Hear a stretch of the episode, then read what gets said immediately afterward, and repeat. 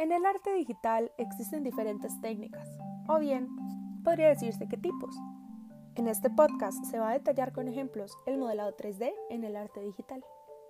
El arte 3D o el modelado 3D se crea mediante la manipulación de mallas poligonales y moldeado de objetos, personajes, escenas, etc. En la actualidad, el arte 3D se utiliza en todo, desde anuncios impresos, sitios web, televisión, películas, videojuegos y mucho más. Detallado esto, podríamos decir que se puede relacionar este tipo de arte con compañías de animación. Y sí, sí es posible. Por ejemplo, Pixar.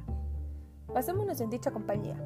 Un ejemplo bastante claro de dicha técnica es la película Toy Story, la cual estrenó en 1995. Sin embargo, esta técnica digital viene de mucho antes. Por ejemplo, esta técnica fue utilizada inclusive en la recreación de modelos digitales para dar vida en momentos precisos de Jurassic Park. Ahora viniendo un poco más adelante, comparándolo con Toy Story, se puede ver la evolución de dicho arte por medio de la perfección de los softwares y hardwares utilizados y así viendo en mejora en luces, texturas, escenas, etc. En fin, podemos decir que el arte del modelado 3D y de la animación, lo cual van de la mano, se encuentra más que firme y en un momento deslumbrante. Ahora hablemos un poco más actual, lo que es el modelado 3D.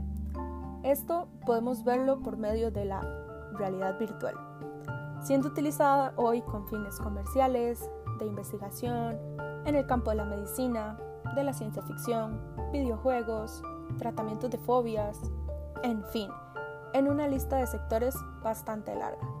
En fin, el modelado 3D y la realidad virtual nos permiten crear mundos enteros y así volver un poco más tangible ese modelado 3D. Es decir, que podemos crear mundos enteros sin necesidad de tener conocimientos en esta técnica de arte digital. Gracias al Internet y a la inmensa comunidad de modeladores que ofrecen su trabajo en mercados digitales. Así que podemos decir que el modelado 3D en realidad virtual es una varita mágica que abre la puerta a los confines de tu imaginación.